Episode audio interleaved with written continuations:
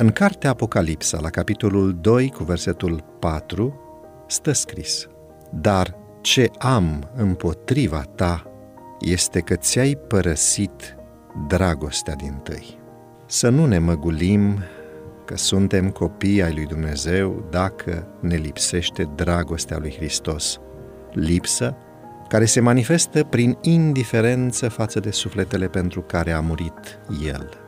Prin aceasta se cunosc copiii lui Dumnezeu și copiii diavolului.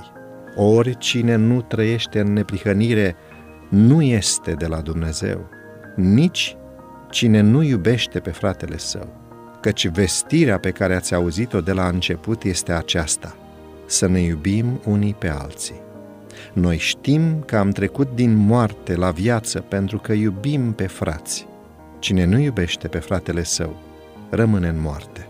Oricine urăște pe fratele său este un ucigaș și știți că niciun ucigaș n-are viața veșnică rămânând în el. Noi am cunoscut dragostea lui prin aceea că el și-a dat viața pentru noi și noi, deci, trebuie să ne dăm viața pentru frați. Dar cine are bogățiile lumii acesteia și vede pe fratele său în nevoie și și închide inima față de el, cum rămâne în el dragostea lui Dumnezeu, copilașilor? Să nu iubim cu vorba, nici cu limba, ci cu fapta și cu adevărul, spune Apostolul Ioan în prima sa epistolă la capitolul 3. A pătruns în bisericile noastre o atitudine de indiferență, de nepăsare față de frații noștri și religia multora a devenit un fariseism rece, egoist și lipsit de dragoste.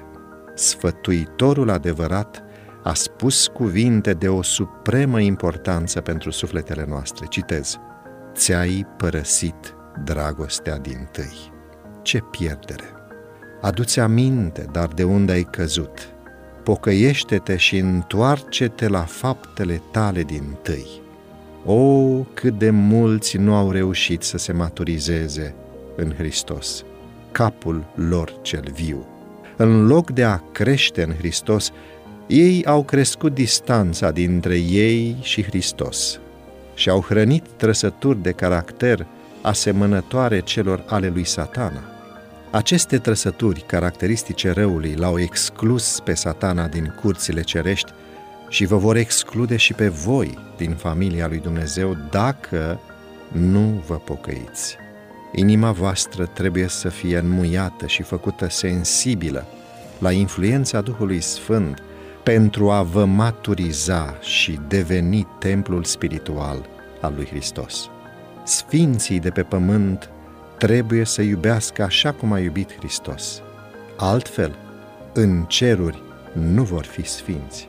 Dacă manifestările voastre de empatie au devenit uscate, întoarceți-vă la Dumnezeu, umiliți-vă inima mândră înaintea Lui, cădeți pe stâncă și zdrobiți-vă.